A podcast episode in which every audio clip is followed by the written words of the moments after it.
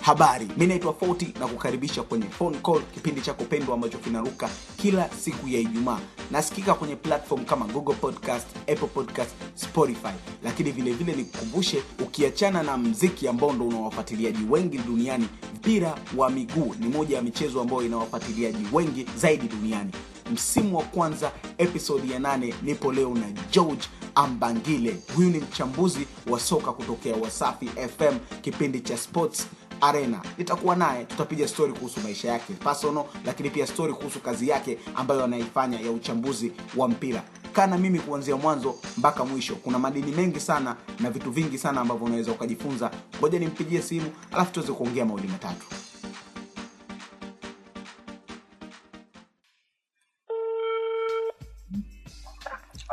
Halo, habari. Uh, unaongea na Forty kutoka fonco natumai naongea na george ambangile Yes, George Mbangile. ah, nashukuru sana kwa taimu yako kuweza kuichukua tuweze kuongea mawili matatu kwenye phone call karibu sana ise Asante sana, shukrani. Corona imechukua headline kubwa sana duniani kiujumla na tukienda kwenye mpira baadhi ya ligi sasa hivi kwa sasa hivi zilisimamishwa kwa sasa hivi zimeanza kurudi baada ya muda mrefu je ikitokea ligi ya tanzania imeendelea na kuchezwa bila mashabiki athari gani inaweza ikatokea? Athari moja tu, mapato. Basi, sababu hasa kwa timu za mikoani ambazo mara nyingi huwa wanazikaribisha Simba, Yanga kidogo na Azam, ndio. Kwa sababu ya kanuni yetu kwamba timu anayekuwa nyumbani mapato anachukua yote. mm. Kwa unaweza ukaimagine, kwa mfano Mwadui akicheza na Simba wanajaa mashabiki wengi. Na Mwadui ndo timu kama Mwadui, Ndanda, sijui Mbao ndo sehemu ambazo wanapatia hela. Kwa kama bado itaendelea mfumo ule wa nyumbani na ugenini, unaweza kuimajini kwamba wacheza bila mashabiki mm. jinsi, athari yake itakavyokuwa. Uh, wasi, wasiweze kusingizia sana kwa mechi zote, ni mechi chache tu, kwa sababu Mwadui akicheza na Ndanda hata mashabiki wa- wanakuwa wengi, unaweza kukuta mashabiki kumi na mbili, kumi na tano, kumi na sita, ishirini labda lakini Simba Yanga anaposafiri kwenda mkoani ndipo anapopatia hela huko huko, na ndio maana vilabu vingi vimesisitiza bado wanataka hivyo hivyo nyumbani na ugenini, wakiamini kwamba wajamaliza mechi na Simba na Yanga kwao watapata kiasi kikubwa sana cha fedha tofauti na ikicheza bila mashabiki. tukibakia hapa hapa kwenye ligi kuu ya tanzania maoni yako juu ya idadi ya wachezaji wa kigeni kwenye hii ligi yetu ya tanzania pungue ama iongezeke Tena ningetaka wawe hata ishirini. Eh. E, mi sioni mantiki ya kupunguza wachezaji au kumi, of course wanatosha. mantiki ya kupunguza wachezaji mimi sioni, kwa sababu hata wanaoweza kusajili wachezaji wa kigeni labda ni zile timu tatu za juu, Yanga, Simba, Azam kidogo, na hizi timu zingine wanatokea mmoja mmoja wawili, lakini sio sana mm. kwa kama kumi kumi kumi, maanaake wachezaji thelathini ambao watazuia wangapi katika timu ishirini kila timu tukisema ni iwe na wachezaji ishirini ishirini, maanake ni wachezaji wengi sana. Ukitoa wachezaji thelathini wanabaki wachezaji mia na mamia na mamia Mhm. na hizi timu ambazo zina wachezaji wazawa wanafanya nini hao wazawa? Kwa hiyo mi sioni hiyo mantiki ya kupunguza wachezaji wa kigeni. Mm. Wachezaji wa kigeni watapungua kutokana na levo za uwezo wa wachezaji wa nyumbani. Pale tutakapokuwa tunafanya scouting vizuri, pale tutapokuwa tunaboresha tuna, tuna tuna vizuri wachezaji uendeshaji wa soka hapa nyumbani, haina haja ya kuweka kanuni, wachezaji watapungua wenyewe automatically. nikitoka kwenye mpira nikienda personal kidogo Mm. usingekuwa mchambuzi wa mpira leo hii ambao mimi nakujua unadhani ungeishia kufanya nini kingine Uh, kwa ambao wafahamu mpaka sasa hivi hiyo bado ina taaluma ya IT. Nilisoma pale DIT nikasoma Cisco networking. Kwa kama isingekuwa football ningeendelea kwenye technology.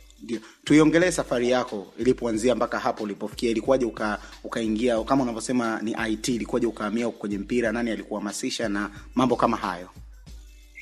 Kuna rafiki yangu mmoja alikuwa anashughulika na mambo ya website wakati anafanya kazi pale benchi kina Channel 10. ndio. Ilikuwa hivi tukikaa hivi kwenye labda mechi zimechezwa huwa tuna discuss hivi wachapua mpira tunabishana nini. Mm. bila mi kujua akaenda kumwambia tu radio manager akamwambia ujua unaweza ukamtumia george huyo awe anaingia kwenye kuchambua mpira yeah. kwa kuna siku yani kulikuwa na kipindi pale Magic fm kinaitwa sundowner Mm. alikuwa anafanyaga musa kipani ambaye sasa hivi yuko efm ndio na kile kipindi kulikuwa na segment mule ya michezo michezo ya nusu saa yes nusu saa dakika ishirini kama dakika ishirini kwa hiyo Demei akaniambia anzia hapo unaingia hapo hizo dakika ishirini. Kwa hapo ni George ilipoanzia hapo. Mapenzi yako ya mpira yalitokana na nini haswa? Ah, mapenzi yangu ya mpira. Ah, si- si- sijui kiasi kikubwa lakini muda mwingi wakati niko mdogo nilikuwa nashinda sana ndani. Na kipindi kile nafikiri ni DTV walikuwa wanaonyesha English Premier League yeah. kwao nilivyokuwa nashinda sana ndani ninaangalia sana mpira. Yaani nilikuwa naweza kuangalia mpira kuanzia hata asubuhi mpaka jioni. Alafu jioni ndo jioni naenda kucheza labda. Kwao yaani nafikiri tangu utotoni kwa sababu nilikuwa napenda sana mpira. Mm. kuangalia baadaye nikaanza kucheza sana mpaka nasahau hata kula kwa ajili ya kucheza mpira. Kwa hiyo inawezekana tu iko tu kwenye damu. Unajua kuna kitu unakipenda hakuna sababu. Kinatokea tu umekipenda ndio. Alafu- baada ya hapo ndio inakuwa kama vile addiction yako. Unaendelea ukipenda ukipenda ukipenda. Mchezaji gani ulikuwa unampenda sana kwa kipindi kile na ni kwa nini? Uh, zile binti za ndio kwa nini ilikuwa? Alikuwa anafanya mpira unaonekana mchezo rahisi sana kiasi kwamba hata mi nilikuwa nikienda uwanjani kucheza najaribu kama kuija hivi kwamba nikiamini mchezo wa mpira miguu ni rahisi.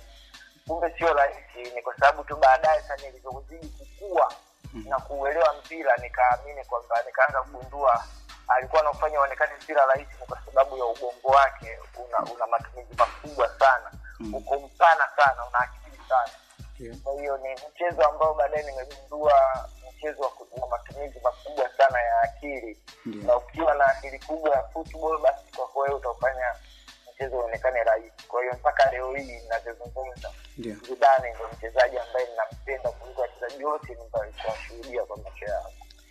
safari yoyote ambayo mtu anayeanzisha vijana wengi wanakuwa wanapingwa sana na familia zao ama wanapata sapoti kubwa sana kutoka kwa familia yao. We familia yako katika safari yako ya uchambuzi imekusapoti kiasi gani?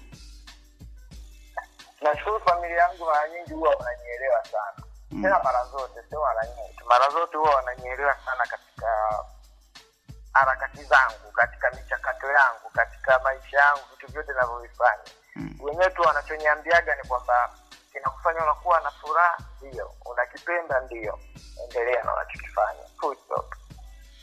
na katika familia ni wote wanapenda mpira au kuna mtu ambaye mmojawapo ambaye anapenda sana mpira nani katika familia yenu wawili sana mpira mi na kaka yangu na na dada yangu ambaye nafuatana naye mimi akitoka endo mimi. Anapenda kiasi chake sio sana lakini anaidia idia hivi lakini wawili ndo tunapenda sana. Ah, okay. Mm. una kitu gani cha kuwashauri? We sasa hivi ume, umefika mbali kiasi chake japokuwa na waka utakuwa na ndoto nyingine kubwa zaidi ya kuweza kusonga mbele. Una nini cha kuwashauri? Ah. ndio. Hakuna hakuna kitu rahisi katika nyanja yoyote ya maisha. Sio tu katika hii level ya ya ya uchambuzi au utangazaji au nini. Eh. hakuna kitu rahisi. Ni lazima jasho likutoke. Matumizi ya akili uh, dedication effort iwe kubwa sana. Lakini pia uwe na nidhamu ya kazi ambayo unakuwa unaifanya. Usichukulie kila kitu rahisi. Kumbuka unachokuwa unachokifanyia kuna mwingine pia anafanya. Kwa hiyo moja tengeneza identity yako. Lazima uwe na utambulisho wake. Wani mtu akisema george ambanjira ajue ni nani. Usitake kutembelea kwenye nataka kuwa kama george. Kwa unafanya kila kitu copy and paste kama george. Mm. mwisho wa siku hata ukiwa unafanya vizuri mtu atajua ah, atashindwa kukutofautisha. Kujaribu watu waweze kukutofautisha. Hilo ndo muhimu kutengeneza identity. Baada ya hapo ndo anapata mambo mengine. Ongeza knowledge work hard sijui kuwa na nidhamu sikiliza jifunze kubali kukosolewa. Tuna ugonjwa mkubwa sana kwa tanzania. Mm. mtu akikosele- akikosolewa huwa anakuwa anakasirika. Lakini pia kubali kwa sababu kuna wengine watakukosoa kwa kujenga wengine wanakukosoa tu kwa sababu tu wameamua. Kwa hiyo lazima uwe mvumilivu. Inauma ni ngumu ni human nature. Mtu akikukosoa bila fact inauma. Mm. lakini inabidi uiache tu ipite uendelee mbele. Kwao tengeneza chumba cha kukosolewa pia. Hii nataka swali linaofuata sasa hivi nataka unijibu ndio ama hapana? Na unaamini kwenye bahati? Ndio. Unadhani wewe kufikia hapo ni bahati ama you worked hard to achieve what you have today? Vyote viwili. Ndio. sababu ah, okay kwa sababu umesema ndio haina maelezo. Ndio. Sasa kwenye hapo unadhani umewek hard? Nilikuwa nataka kwenye bahati uniambia kwenye ndio wa mapana umesema unaamini. Sasa hapo kwenye kuwek hard unaamini ulifanya jitihada za ziada kuweza kufikia hapo? Nataka uni, unieleze uni, unieleze ili watu waweze kujifunza pia. Kabisa bila kuweka hadi hata siku Mm. niamini. Huwa ndio maana huwa jumapili napendaga yani niwe mtu asi- asi- sana kwenye mambo ya football. Kwa sababu jumatatu mpaka jumamosi mm. nakuwa kama vile nina addiction yani muda wote niko kwenye football, yeah. Natafuta vitu vingi sana. Taki ni kuchukulia ile poa. Kitu ambacho mi ninaamini kwenye msingi huu naamini wale ambao ninawalisha. Yeah. kuna watu wenye uwezo kama mimi na wengine wamenizidi mimi. Tofauti yetu tu ni kwamba wajapata platform ambayo mimi ninayo. Kwa hili nizidi kuandika lazima ni work hard nitafute vitu nisome nisikilize kila kitu. Kwa bila hivyo huwezi ukawa umesimama. Mwisho wa siku utakuwa zile zile tu. Yaani kila siku utakuwa moja jumsha moja mbili moja jumsha moja mbili. Mm. na wakati watakiwa uwe moja jumsha moja mbili kesho uwe mbili jumsha mbili kesho kutwa tatu jumsha tatu yaani nazidi kupanda juu. Ndio. Miaka mitano baadaye kutokea sasa hivi una malengo gani juu ya shughuli yako ambayo unaifanya? Uh, napenda sana mimi kwa sababu mpira naupenda katika level ya technical. Mm. Kwa hiyo natamani nijifunze sana mambo mengi sana ya administration kwenye sehemu ya technical. Maanake kama wakurugenzi wa michezo wakurugenzi wa ufundi yani niingie katika utawala lakini katika level ya technical zaidi. Nijue football zaidi maanaake nini. Sasa hivi kuna watu wanaweza wakaamini wanajua soka. Yeah. lakini niamini mimi soka ni pana kweli kweli. Mm. ni pana zaidi ya uwanjani ni pana zaidi ya wachezaji ishiri na mbili uwanjani ni sana zaidi ya ule mpira waamuzi na makocha. Yeah. soka ni sana kwelikweli na vitu vingi sana tena katika ngazi ya technical kwa ni vitu ambavyo natamani nivifahamu zaidi na zaidi. Sio nifahamu juujuu tu nifahamu deep zaidi. Mwanzo tulivyoanza tuliongelea swala la wachezaji wa kigeni idadi ambayo inabidi wasajiliwe ukapendekeza ni bora hata waongezwe wao hata ishirini na mambo kama hayo. Je unahisi kitu gani wachezaji wetu wanabidi kujifunza kutokana na viwango vya wachezaji wa kigeni waliosajiliwa kwenye ligi yetu ya tanzania bara? Kwa- bahati mbaya vilabu vyetu hawafanyaji sana scouting mm. na ni ngumu kwa wachezaji wetu kujifunza kwa sababu katika wachezaji kumi wa, wazawa wanaweza kuja labda katika dirisha moja la usajili Mm. unaweza ukakuta wawili ndo wenye uwezo. Alafu nane wote wa kawaida sana. Mm. kwa hiyo inakuwa ngumu kwa wachezaji wetu wazawa kujifunza. Unajifunza nini kwa mchezaji ambaye ni wa kawaida? Mm. kwao wachezaji ambao wenye levu ya juu wanaweza wakawa wawili katika dirisha moja la usajili. Dirisha jingine tena wawili. Kwa hiyo kushangaa msimu mzima kati ya wachezaji ishirini wanne tu ndo wazuri. Ndio. kwa nafikiri ili kuwasaidia wachezaji wetu wazawa vilabu vyetu lazima tuboreshe na tuweke idara ya scouting ambayo itakuwa iki- ikiwa nafanya scouting ya wachezaji basi ni wachezaji wenye uwezo kweli kweli.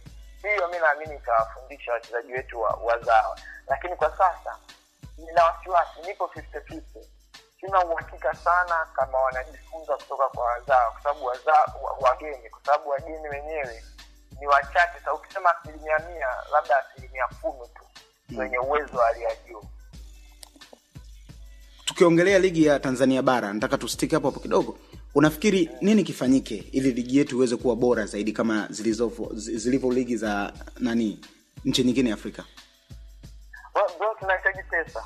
Ndiyo. Yani huwa anawekaga nukta tu hapo. Mpira siku hizi ni, ni pesa. Eh, Yani bila kutafuta vyanzo vya pesa ni ngumu. Wadhamini wana, wanajitahidi uh, Azam Vodacom wanajitahidi kwa, kwa, kwa, kwa, kwa eneo lao.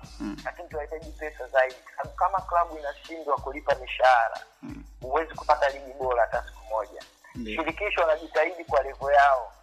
Wanajitahidi kwa levo yao kuandaa mashindano kuandaa kanuni kufanya vipi kwao tunahitaji kuboresha uh, uh, uamuzi. Tunahitaji kuboresha viwanja. Tunahitaji kuboresha coaching system. Tunahitaji kuboresha wachezaji development. Na hivyo vitu vyote vinne vinavyokutajia vinahitaji pesa kwa kabla hivi vitu vinne vya kuvikamilisha wote wadau shirikisho kila sehemu taifa zima tujaribu kubrainstorm kichwani tunapataje kwanza pesa. Tukishapata pesa hivi vitu vingine vyote vitaanza kujiunganisha vyenyewe taratibu. Nataka tumwongelee mtanzania mwenzetu ambaye anatuwakilisha kwenye ligi kuu ya uingereza. Unadhani kwa kasi ya mpira wa uingereza ilivyo na samata alivyotoka kule krc jen kuelekea kwenye ligi kuu ya uingereza. Ataweza kuendana na ile kasi? Well, katika mechi chache ameonyesha kwamba anafanya kazi nzuri na haitakiwi upate labda maneno yangu. Ndiyo. maneno ya kocha wake na baadhi ya wachezaji wenzake ndio. wamefurahishwa na mchango wake. Na mi nataka kuamini Smith anajua mpira zaidi yangu mimi mara milioni tena Ndiyo. anajua mpira zaidi yangu mimi yeah. kama yeye ameridhishwa na kasi na application ya mbwana uwanjani na mazoezini mm. mimi nitakuwa mwenda wazimu kwelikweli kusema mbwana aendani na kile kitu yule kocha wa daraja la juu sana anaifundisha Kweli. na wachezaji wenzake pia mpaka wanashangazwa na levo ya ya, ya kujituma mazoezini na uwanjani kwa mbwana Yeah. kwa moja kocha yule ambaye mwenye uwezo mara bilioni zaidi yangu. Wale wachezaji ni wachezaji wanaocheza daraja la juu.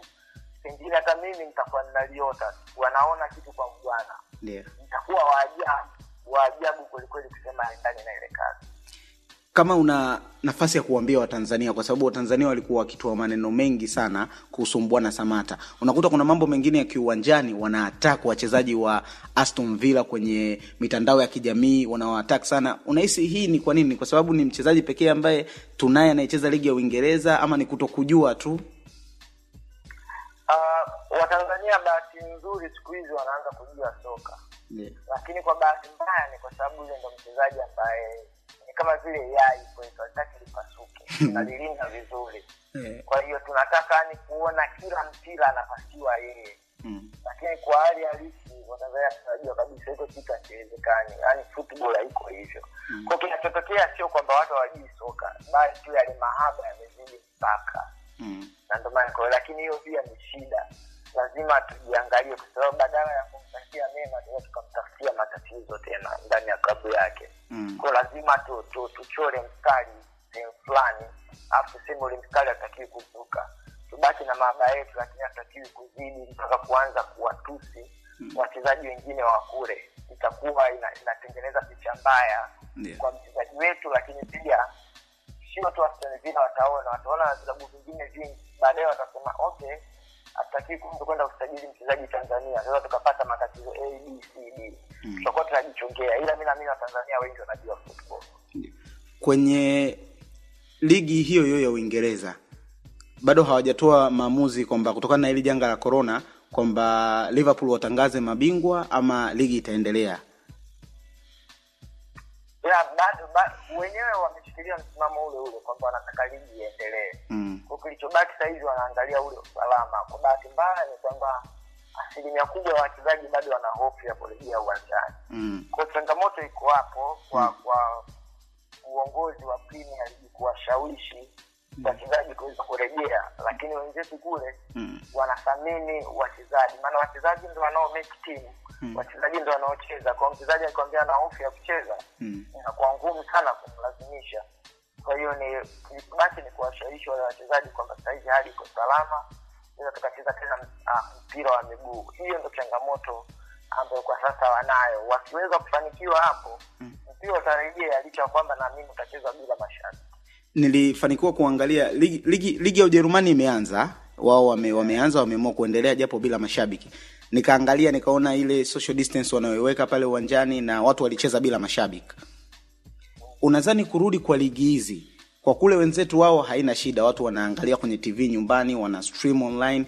Kitanzania tanzania ambao wengi wetu tumekuwa tushazoea kwenda kwenye mabanda kuangalia mpira na kunakuwa kuna ujazo mwingi. Unadhani hii itakuwa na athari kiasi gani kwetu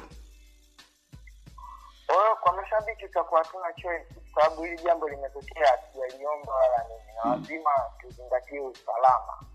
Uh, kama itakuwa inashindikana kwenye mabanda na itakuwa ni kazi kwelikweli, kweli. Sababu sio watanzania wote wanaweza kuafodi kununua hizi vingamuzi na kuangalia nyumbani. Kwa sababu ukinunua lazima pia ulipie subscription. Sasa pia kuna gharama zake hizo hapo. Eh. wengi wanakuwa wanafikiria swala la kula tu ama itabidi wengine wasikilize tu kwenye redio kama ambao wamezoea. Kuna watu wamezoea kusikiliza kwenye redio miaka nenda miaka kweli. Na, nafikiri kuna kuna vitu ambavyo itabidi tuadapti tu kutokana na hili hili janga lilotokea, na nimemsikiliza leo mheshimiwa rais wa nchi, Rais Magufuli. Uh, ameongea kuhusu ana, anaona kuna uwezekano wa michezo kurudi na hata wanafunzi tena kurudi mashuleni. Vioni. Kwa hiyo yeye ah, kama mkuu wa nchi anaamini kwamba hali sasa inaelekea kuwa salama zaidi. Ko tutaona itakuwaje katika hizo wiki mbili tatu nne zijazo. Mm. kwa sababu yeye amesema anaangalia maendeleo ya wiki inayoanzia kesho.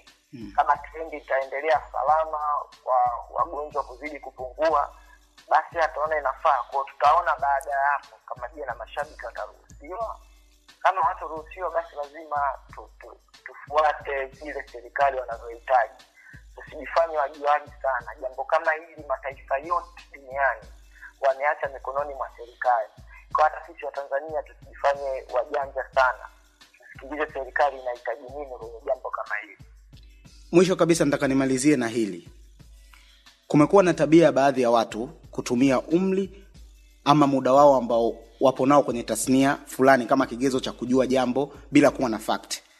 Sasa je unazungumzaje tabia? Mfano unasikia mtu anakwambia we mtoto wa juzi tu. Mi nimeanza kuishangilia liverpool toka miaka themanini. We unajua nini? Hii unaizungumziaje? Kuna watu bado akili zao zime- zimetuama katika miaka ya nyuma na kwa bahati mbaya hawataki kuendeleza zaidi.